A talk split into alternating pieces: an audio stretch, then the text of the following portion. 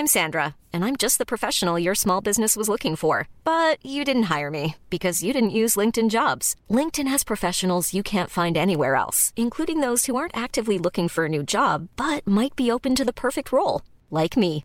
In a given month, over 70% of LinkedIn users don't visit other leading job sites. So if you're not looking on LinkedIn, you'll miss out on great candidates like Sandra. Start hiring professionals like a professional. Post your free job on linkedin.com/people today.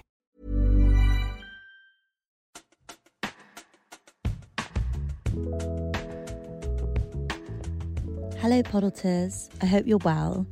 In this week's episode, I speak to content creator and writer Demi Colleen.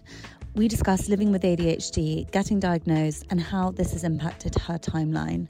I really hope you enjoy listening, and as always, please do rate, review, and subscribe. Bye!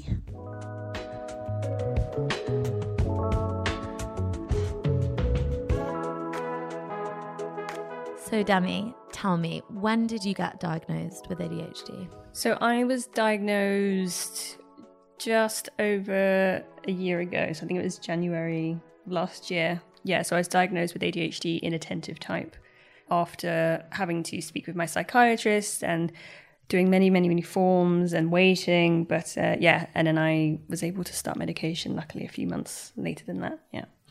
And when did you first start to think that maybe it was ADHD that you had? I don't think there was necessarily a specific moment where I realised. I think there'd been a period of time, especially during lockdown, where I'd been watching TikToks, as a lot of people were, and I started seeing some videos come up about ADHD, and there were just a few things that felt a little bit close to home, and I was like, this is a bit familiar. I had a few people that I knew of personally that had been recently diagnosed, and when they were speaking about their experiences, it was almost like a mirror, and I thought, this has to be something I need to look into. The weird thing is that my sister was diagnosed with ADHD when she was 9 years old, but she was diagnosed with combined type ADHD, and I think there was more of a heavy focus on the hyperactive aspect of it. So that was my view of ADHD. So I'd never really considered before 2021 that I would have it, because I just thought that's what ADHD looks like. And, you know, when I was trying to speak about it with my family, you know, that my mum was a bit skeptical. She was like, I don't think so. Because again, her view was of what my sister had. So we were all quite surprised, actually, when the diagnosis came back that I did have it. It's really interesting you said that you realised through seeing it through TikTok, because I actually went to the GP and said, look, I've got all of these reasons why, a bit like you, I'd kind of over time accrued all this information about why I thought I fitted the profile for someone with ADHD. And the first thing the GP said to me, turned around and went, have you seen this on TikTok? And I was like, no, I actually don't have TikTok on my phone. And he was like, everyone of your generation thinks I have ADHD. What do you do for a job? And then I told him, and then his face just literally just went blank.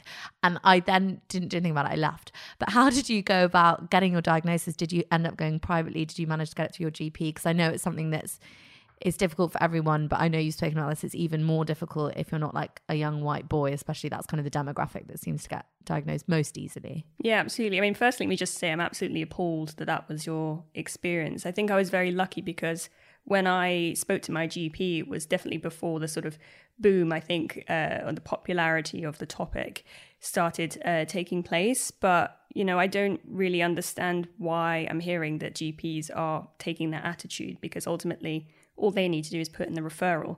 It doesn't cost them anything specifically, you know, extra effort. It is quite a straightforward process. So to be able to discount people's experiences or what they're thinking, I mean, ultimately, most people are not going to seek out a diagnosis like that or contemplate it if they didn't think that they fit the profile.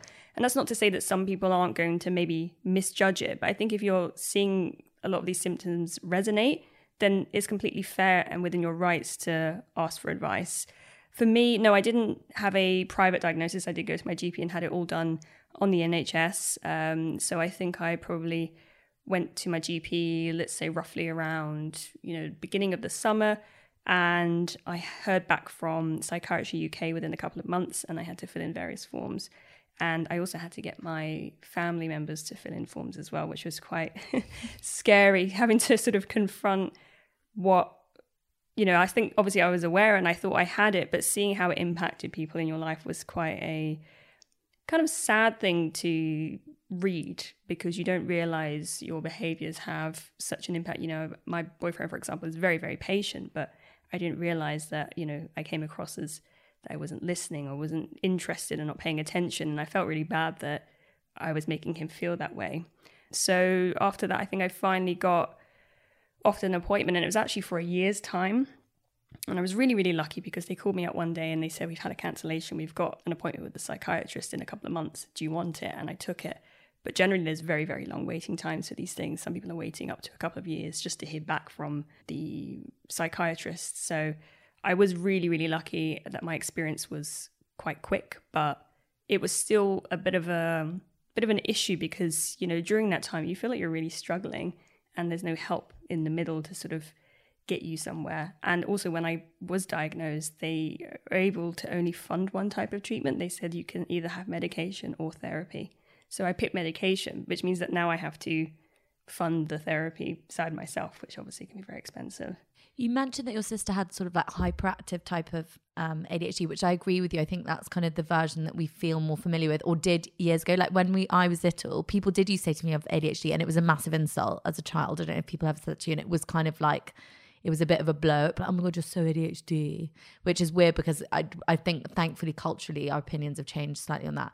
But how does it manifest for you? Because obviously the way you're describing it, and like you said, you didn't even realize, how does it manifest in you? Yeah, because there's a massive difference in one, how it manifests as a child, and two, in boys and girls, men and women. So for example, my sister, she was quite literally, I guess, what you'd call the stereotypical bouncing off the walls. She just never sat down. She was physically unable to keep her butt in a seat at school.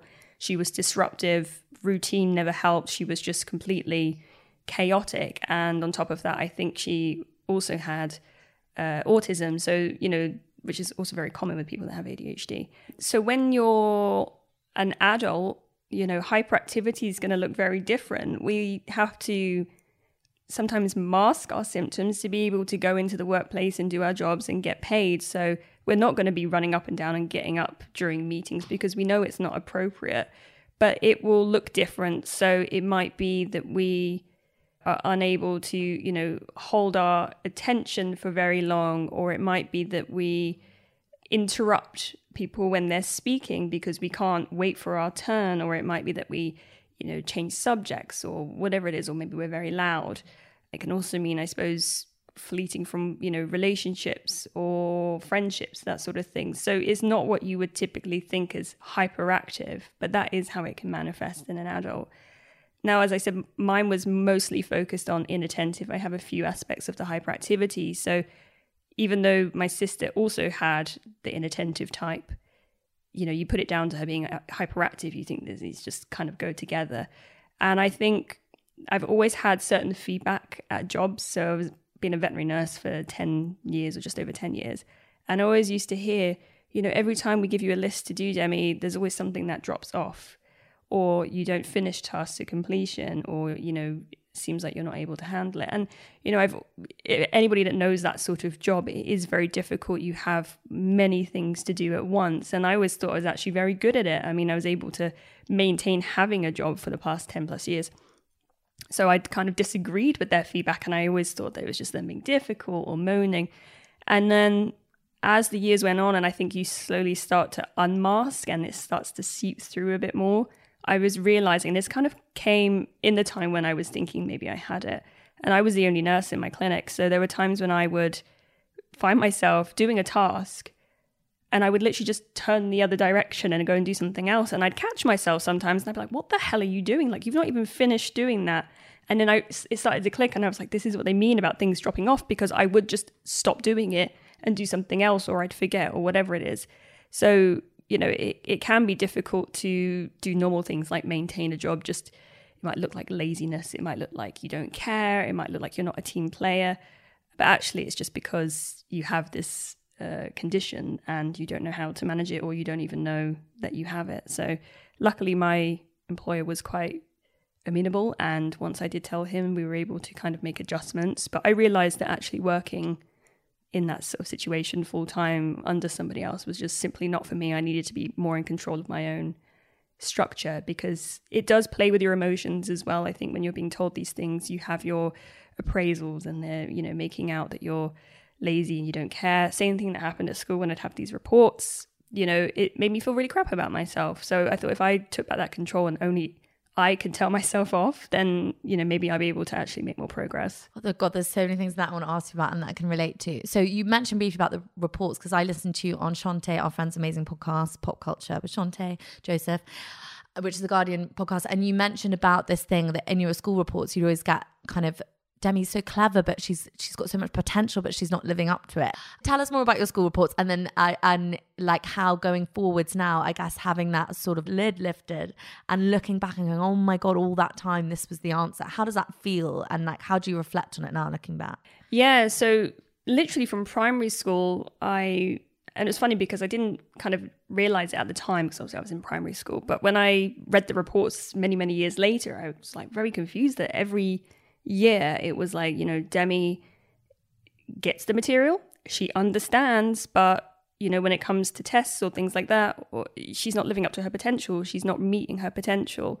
And, you know, it's not like we didn't try things like get tutors and things like that, but there was always this barrier that I just couldn't quite cross. And I knew I was putting in the effort because, I mean, I was balancing a lot of things at the time. I was dancing, you know, maybe 4 times a week. I was in acting school and doing schoolwork, and I was trying really hard in all of them, and yet I wasn't getting the grades in certain things that apparently I should be getting. So this happened all through primary school, and then when I got to secondary school, it was the same thing. And now looking back, I'm just like, okay, but if I've had the same teacher for like multiple years, for example, why was it not picked up on, or why did nothing, you know, become a concern of like, why are we repeating ourselves? And they just put it down to laziness, because it was like, oh, I had the capability, but I just couldn't be bothered. So that meant that for some reasons, you know, I was put into, I don't know if you had this at school, but like sets in terms of like ability, in the wrong set, because actually I did understand it and I was able to, you know, do better. Like I'm thinking off the top of my head, maths, for example, I was put in this sort of middle-ish set. And that meant that the paper I sat was capped at getting a C. But had I had the intervention, because I know now doing nursing where I've had to use a lot of numbers and math, I get it. But if I'd had that help, I would have been able to sit a higher paper, which would have meant potentially my prospects of what I wanted to do would have been a bit more open. So it was very frustrating to think back and think I was failed in some ways. And I was very lucky that I had a few teachers, namely in art and English, which is kind of ironic because I feel like those are the things that I do now. They must have recognized something, and they were really, really harsh on me. But I'm so thankful because they were the ones where I was able to get incredible grades at, because I actually believed that I was capable. Mm. They taught me different ways to learn. And that's why I was able to pursue it. And I think that's probably a reason why I've come into doing a job where I am writing and I am being creative, because it's just felt safe for me. Whereas math, for example, I'm terrified of, absolutely terrified. Like it gives me anxiety to even think about numbers. I mean, to this day, I still struggle with things that I think actually this might be a common thing with ADHD. I think it's called dyscalculia, when you have, I guess, difficulty with like visualizing numbers and whatever. Like I can't read clocks very well. Me neither. I like, can't. I can barely tell the time. That is so funny you said that. Every time my mum would like try and get me a watch with like, it would have words on it and everything, and I'd be trying to learn. And it's like, if I had it in front of me, I could get it. But if you asked me the time, I don't wear it, because I used to wear a watch kind of as jewelry, but I was so terrified. I could sit, if I had time and I could like look at it, but if someone asked me, the panic would set in and I couldn't like in that moment look at it. If I was by myself, it's broken, sorry. If I was by myself, I could do it. But that's really interesting. I didn't know that was like a thing. So it's quite a common, and this is something I discovered. But you know, this brings me back to your point about the GP making a crappy remark about TikTok, because I only found that out through social media. And I'm not to say that the app doesn't have a lot of misinformation on there, but I wouldn't have known that. And that was like one of the things that made me, you know, question. I was like, well, surely, you know, most people in the world are able to read a clock. I should be able to do this. I have a job where I'm using numbers, for example, like things that I can write down and I get it. So why am I struggling with this particular thing? And I was like, there must be something, there must be a reason for this. And it's not because I'm just you know, there's a reason for this. So, you know, it's been a bit of a ride, I suppose, but it's taught me so much about myself and how I learn. And I think the biggest thing was basically working for myself has given me the tools to be able to figure out how my brain works, how it doesn't work, what's right for me, to be kinder to myself, to know that some days it's just not happening. And then when those days are good, to just sort of take them and run with them, basically. But it's an ongoing process, I think, trying to know yourself. It's like a new person that you have ADHD. Definitely. How did it kind of change your timelines in terms of, like, how did you feel coming to the diagnosis? Did you have any of that shame around, like, the idea of having, or was it just like a big relief? And going forwards, has it made your life easier having the diagnosis and being on medication? You know, how has it kind of shifted everything for you? I don't know if relief was 100% what I felt. I think after I came off the meeting with my psychiatrist, I actually cried because, yes, there was relief, but I also felt incredibly sad because it was like I was grieving for younger me, because I thought, Jesus, if I had known this and everyone around me had known this, it could have been so different. The stress, the anxiety, the bullying, the belittling from teachers, the grades, the encouragement, you know, it could have all just been a completely different story. But on the flip side, and it's not to sort of make light of trauma or anything like that, but, you know, I suppose it's like just kind of restructuring it in my mind that if I hadn't gone through all of those things, then I wouldn't be who I am today. And obviously I could have done without a lot of it, but I'm still grateful for those experiences to a degree, because I'm able to, I guess, be, you know, find strength in those things. So yeah, it was a weird thing. I think even now I'm only just coming to terms with the diagnosis. I thought I had many, many months ago, but it was like an ongoing process because I'm on medication and I have been since about April last year. And there's a thing that you go through called titration, where they have to find the right medication, find the right dose. And at first I was really struggling because this is what I talk about with the misinformation on social media. I expected that when I took that pill, that it was going to be, I don't know if you've ever seen that movie, Limitless. Literally, that's what I imagined it to. That's so funny. And I was going to be like, oh, wow, this is what clearly, life should be like. And it wasn't like that at all. You know, I had insomnia and I was sweating a lot. And I was just, you know, I was like, this isn't like Bradley Cooper at all. And, you know, we've only just now found the medication that works for me, and it's actually, you know, like a combination of two different medications and all of this. And even then, it's not like when I take it I feel an instant thing. It's like some days are great and then some days it's just not happening. Doesn't matter, I could take as much medication as I want to take and it's not going to make a hint of difference, because there are other factors as well that I think that maybe the psychiatrist and other, you know, people in mental health should be focusing on, so that we can have this awareness, like what how does our diet impact our hormones and our ADHD, or the way that we structure our life? Because the tips and things that you see on social media are not going to work for everybody. They don't work for me.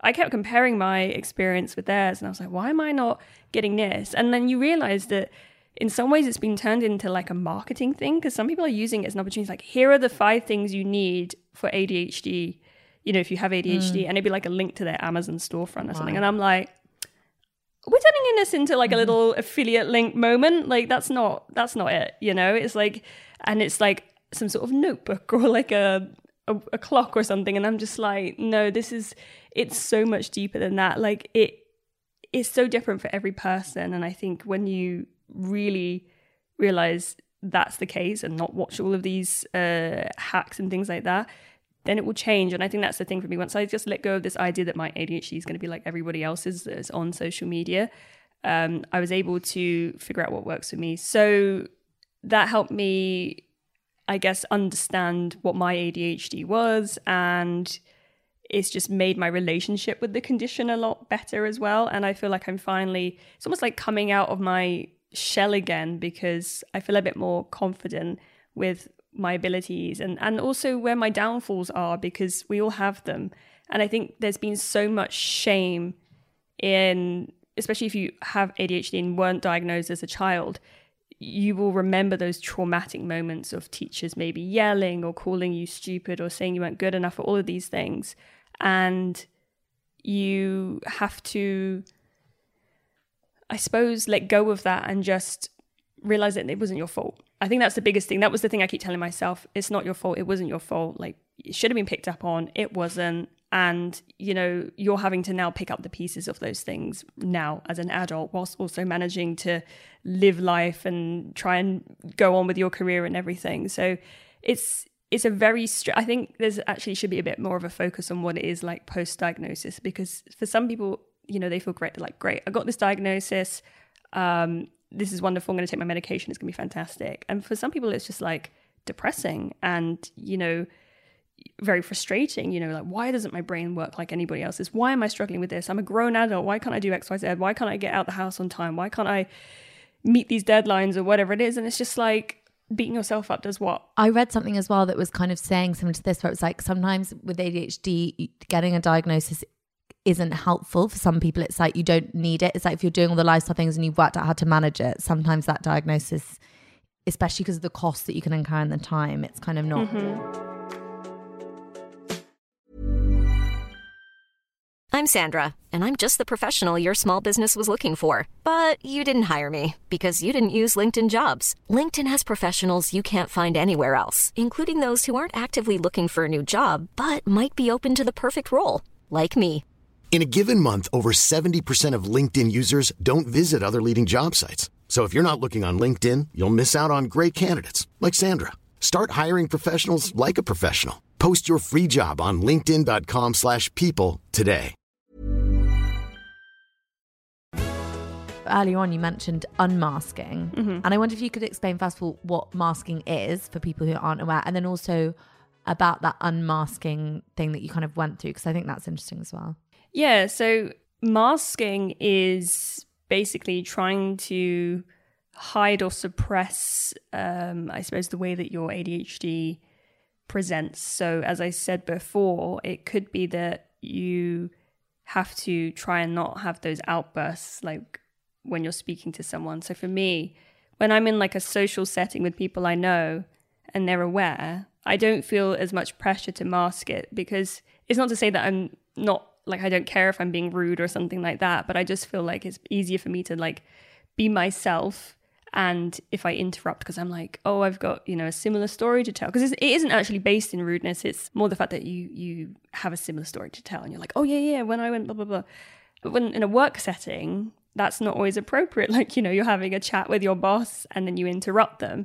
So you find ways to suppress it. And it could be different for different people. It could be, you know, something you do physically to stop yourself. It could be like a little, I guess, series of things that you say in your mind. I don't know. It could be just different for everybody. And you do these to basically be able to live in a world and where you're able to be taken seriously or be liked or something like that. And I think the longer you're in a place or the longer you know someone, it becomes easier, or maybe it's even like a natural thing where it starts to like come away, you know, and you just start being a bit more yourself and you relax into it. And I know that this was happening in my last job because, like I said, I was the only nurse. So it was me and my boss working together pretty much every single day, sometimes for hours, just us in the, you know, operating theatre or something like that. And so chatting just became like our natural thing. So I would notice that I would be very, very casual and I would have these outbursts. And luckily he was quite easygoing and he, you know, it was never a problem. So I was able to get away with it. But I think it could be a lot trickier if you're in a big team, or maybe you're in a position where like you're doing something like law or whatever, like where you've got to really have this specific way of acting. I think that's going to be a lot trickier. So it's just basically being able to either like hide your personality to a degree and then being able to show your personality. But it can be really draining because you can do it all day, you know, and you're just like for me, for example, like doing this job, you know, when you have to go to events and there's a lot of other people from social media and maybe you don't know them, like I can't socialize. I have social anxiety as it is, but I also have to present differently And at the end of it, I'm just mentally and emotionally exhausted. I can't do it. And it's funny because I didn't even consider the way that I was presenting till I was speaking to my partner, where he's been with me at a few events. And he was like, you know, like when you were speaking to so-and-so and they were chatting, you just walked off. And I was like, what? And he was like, yeah, they were all talking, like you were in the group, but you just walked away. And I was like, yeah, well, I had something I had to go and shoot. And he was like, yeah, but how that looks, it looks rude. Like, I know you're not being rude, but it can look rude because they may not be aware of kind of like what's going on. And I was like, Jesus, how many times have I probably done things like that or had an outburst or whatever where I've like let slip? So it's very, very difficult to even sometimes know when you are masking and when you're not, because it becomes like ingrained. And sometimes you just, I think maybe you get so tired of doing it, you just like, it melts away for a second. But yeah, it's like also that helps me know that I have to kind of limit my social interaction, because it's like, it takes me days to recover from something like that. When I was a kid, more maybe like secondary school actually, I was bullied for most of it, and I had a group of friends probably for the last few years. And I remember, you know, sometimes it can happen when there's like a group of young girls, like you get little cliques within it. And I would hear comments of like, certain ones wouldn't want to hang out with me because I was too opinionated, or, you know, I always had something to say on XYZ. And it was just like, I thought I was just being conversational and giving an input because they'd spoken about a situation. Like, to me, I was like, what do you mean opinionated? That was also another thing that was always in my reports as well. And, you know, now I get it, but I'm just like, it's very interesting that I can maybe excuse it for back in the day. But I think we're very, very aware of conditions like this now. And I think it's interesting how we go on, especially like mental health day, about, you know, check in on a friend and be more considerate, blah, blah, blah. But people don't realize how these things manifest. And it's not always in this kind of like, oh, you either go crazy or sometimes you're a bit sad. Like sometimes it's just these like everyday situations where like, yeah, they're going to come across rude. But like, and not to say that people have to put up with these things, but if you're going to scream you care about mental health, then you have to consider that they're not always going to present in ways that are understandable, easy to deal with. And, you know, I think telling people that they're coming across, it's not very helpful. You internalize it and you think, I'm a shitty friend, I'm a shit person. And that's a hard thing to I think, you know, I wrote a blog post recently about how difficult it's been making friends, especially in my 20s. And I realized it has come a lot from the trauma of basically being victimized and isolated and these comments made about who I am. And of course I was, you know, undiagnosed, but I wonder even if I was diagnosed back then, whether people would have actually been as kind anyway. I still wonder if we wouldn't have had as much of an understanding of like the type of ADHD, how it happens to you. But it was interesting what you're saying about school. I remember my main thing, I was always getting in trouble with in the girl group because I'd always say things you weren't supposed to say, but I wouldn't know. And I remember I would sit at the dining table and I'd watch everyone and I'd like try and figure out when they spoke and like after I'd got in trouble for doing something. So I'd literally watch and then like an actor, I'd be like, this seems like a good time to go. And then it would always be wrong and that I can actually kind of remember masking.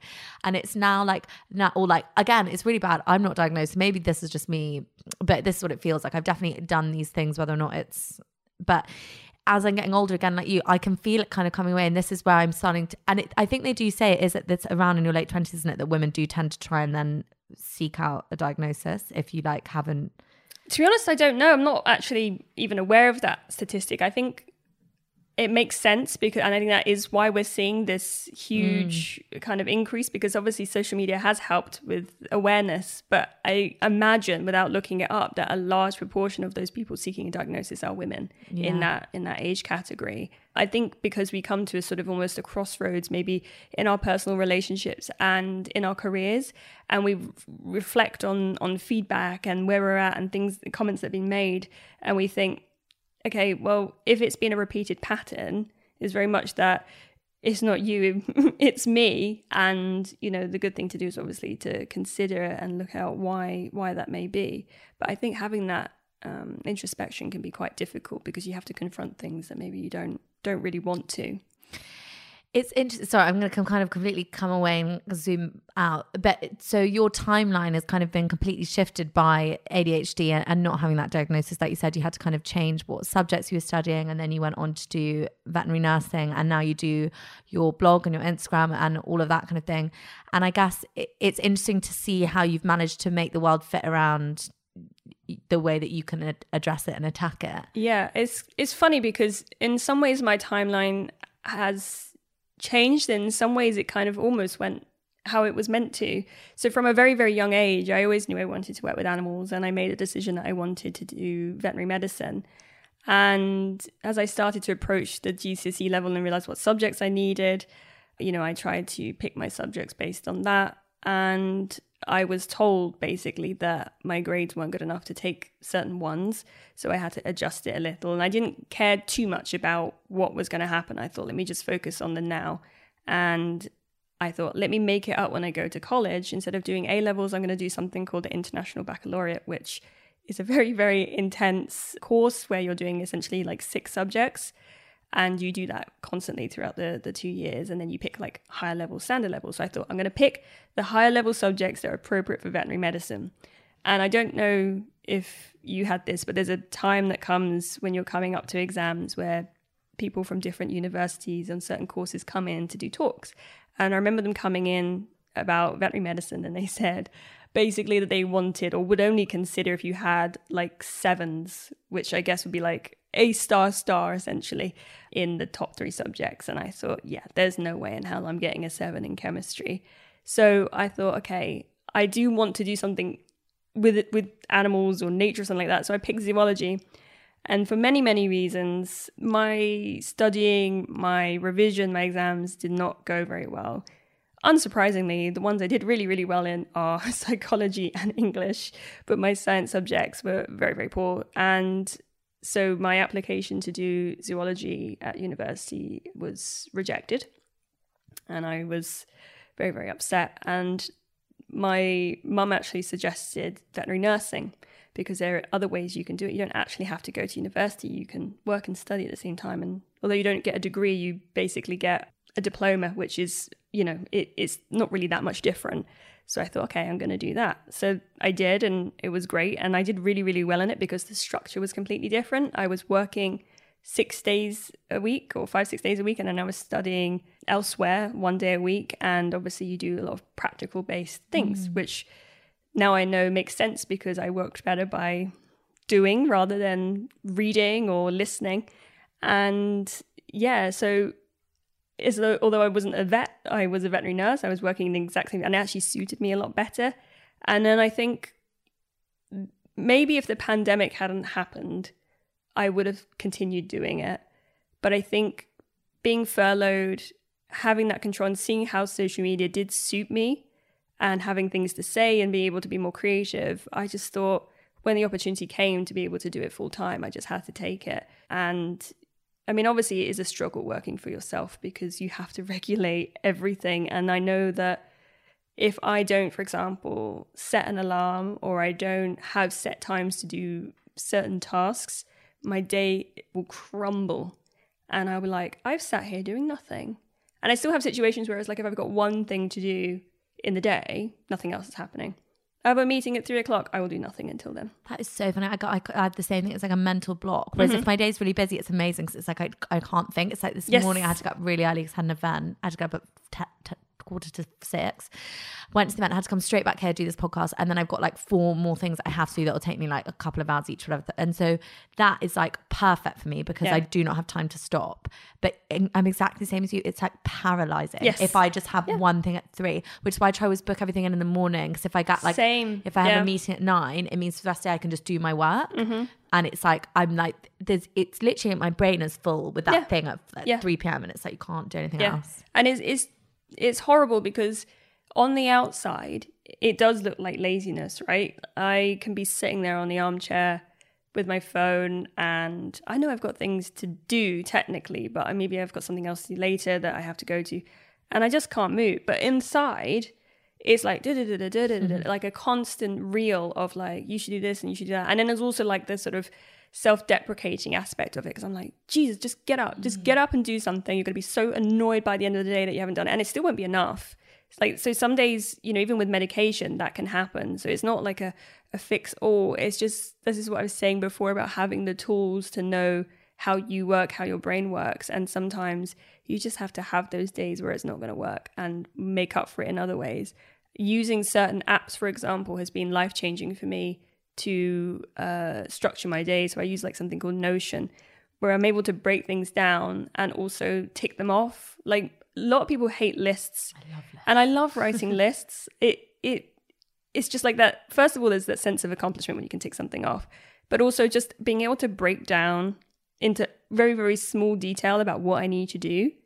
Just, I'm able, it makes everything seem so much more manageable, because if you just write it as like one line of like, I've got to do X, Y, Z, it seemed like a big task. But if you just kind of like break it down into small tasks, you're like, okay, I can do that, that, and that, and that, and it's done.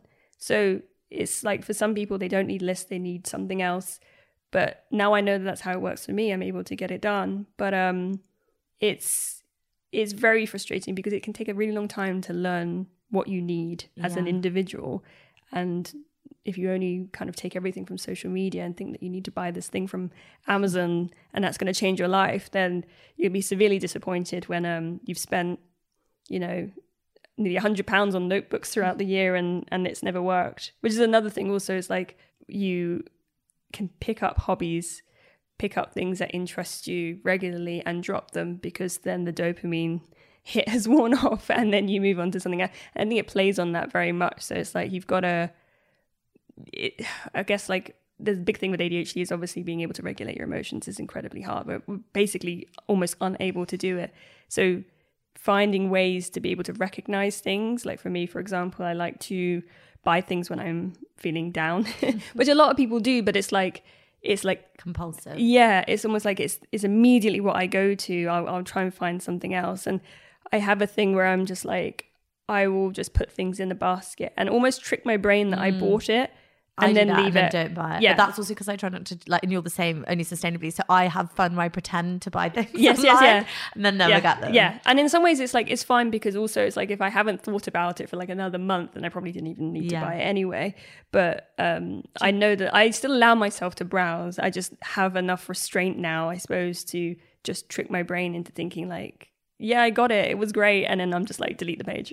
Do you get hyperfixated on things? I do. Yeah. I mean, it's interesting because it can change. I think sometimes when it comes, I think that's also the thing with creating. I really do enjoy what I make, and I like making my lovely sort of aesthetic videos and editing and things like that. I like the process. So, you know, when I'm in my editing hole and I sit there for hours, like it's wonderful, because no one can kind of pull me out of it.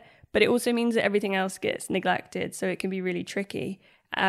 And with things like hobbies, which is funny because I never even recognized this one. I always thought, no, like when I like something, I stick to it and whatever. Because throughout my life, I have been like that. I was dancing for many, many years. I didn't like just say, oh, mum, I want to do it, and then stopped. I did it for a really long time. And I think maybe lockdown highlighted this the most, because I was very influenced by what other people were doing. The rollerblading thing. Oh, yeah. I was like, yeah, I can do that. That seems fun. Yeah, I spent a lot of money. I had to get like, you know, the most colourful ones, and they were expensive. And I was like, no, I'm not going to have black knee pads. I'm going to have bright purple ones with rainbow straps. Spend another like 40 quid. And I did it maybe 3 times. Yeah. The rollerblades are collecting dust. And yeah, I still refuse to sell them.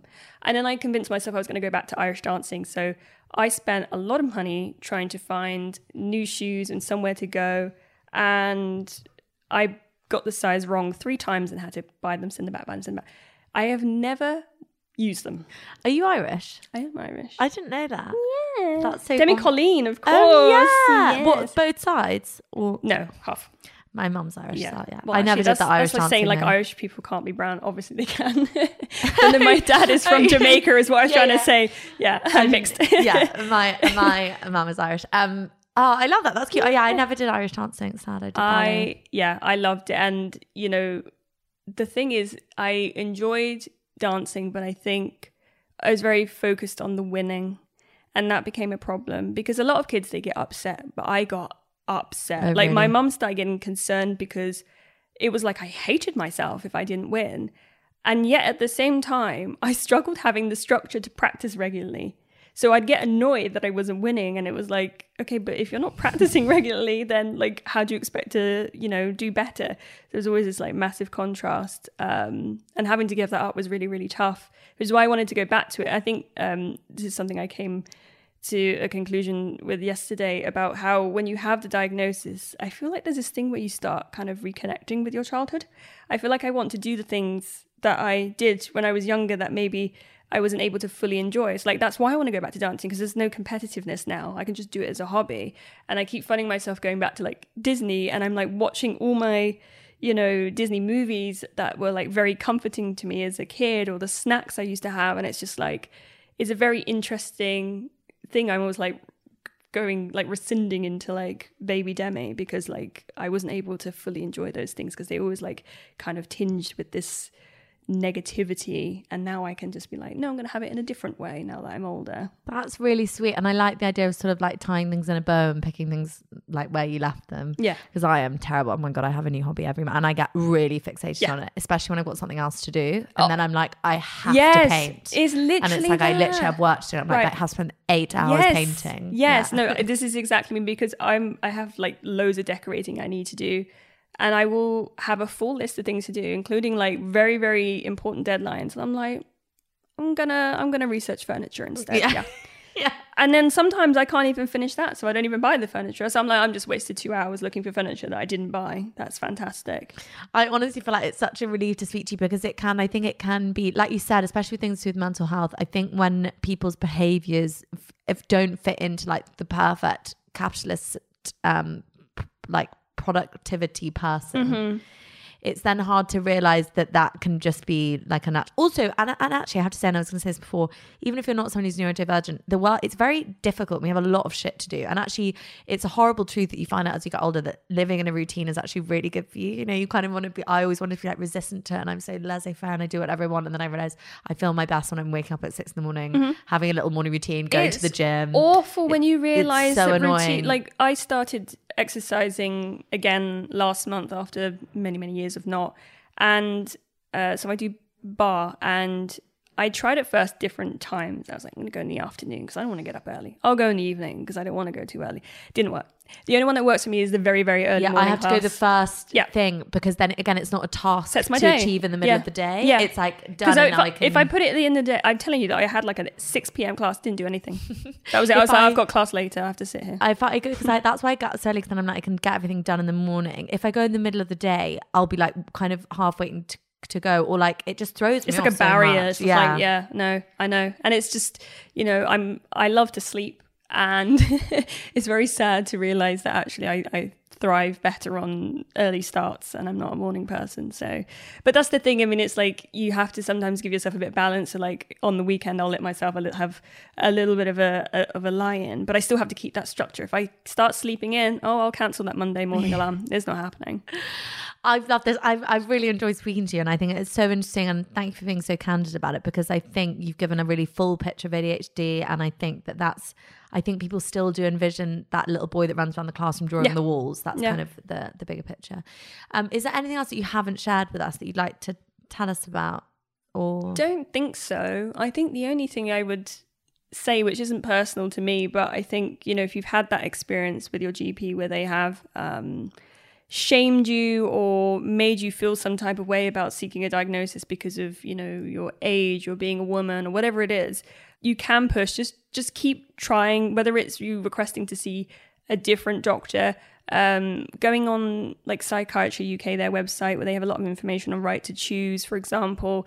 Obviously, if you are able to afford a private diagnosis, it's something to consider, but it is very, very expensive. It's like £2,000. It isn't, yeah, it's a lot. And that's just one part of it. Then there's the private prescription, and for me, like they say that, for example, the titration length is supposed to be something like 8 weeks. Mine took a year, so thinking about paying a private prescription every month or so for a year is too much. So, you know, it's frustrating. Like I said, I know I'm very, very lucky that I got my diagnosis quite quickly after seeking a referral, and some people are waiting a very, very long time. But if you're not even able to get to that stage, just keep pushing. And quite honestly, I'd be reporting doctors that say that kind of thing. That's not what they're meant to say. They are not experts in that field. They are not psychiatrists. So for them to dismiss your suspicion when they don't have anything to back that up is completely unprofessional. So just, I hope people feel a bit more empowered after hearing this, that, you know, if they still genuinely believe that it's something that they need to look into, then just keep going. And also, if they're interested to know the process, I have a whole highlight on my Instagram from start to where I am now about the process and how I got my diagnosis, so they can look there. And so that's going to say, you're Demi Colleen on Instagram, and is there any other products or anything you've got coming up that you wanted to tell us about? Nothing I can see at the moment. Oh, very exciting. But I do have my website, which is demicolleen.com. I also speak quite candidly about my ADHD and everything on Twitter, which is also at Demi Colleen, and on TikTok, which is at Demi Colleen. So I'm on everything. Yeah. Easy to find. Oh, well, thank you so much for speaking to me. I've really enjoyed it. And the sun has come out. It is. Thank you. Yeah. Thank you, everyone, for listening. I will see you next week. Bye.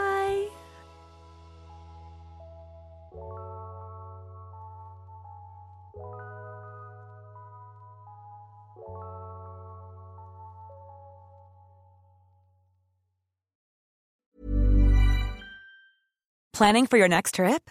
Elevate your travel style with Quince. Quince has all the jet-setting essentials you'll want for your next getaway, like European linen, premium luggage options, buttery soft Italian leather bags, and so much more. And is all priced at 50 to 80% less than similar brands. Plus, Quince only works with factories that use safe and ethical manufacturing practices. Pack your bags with high-quality essentials you'll be wearing for vacations to come with Quince. Go to quince.com/pack for free shipping and 365-day returns.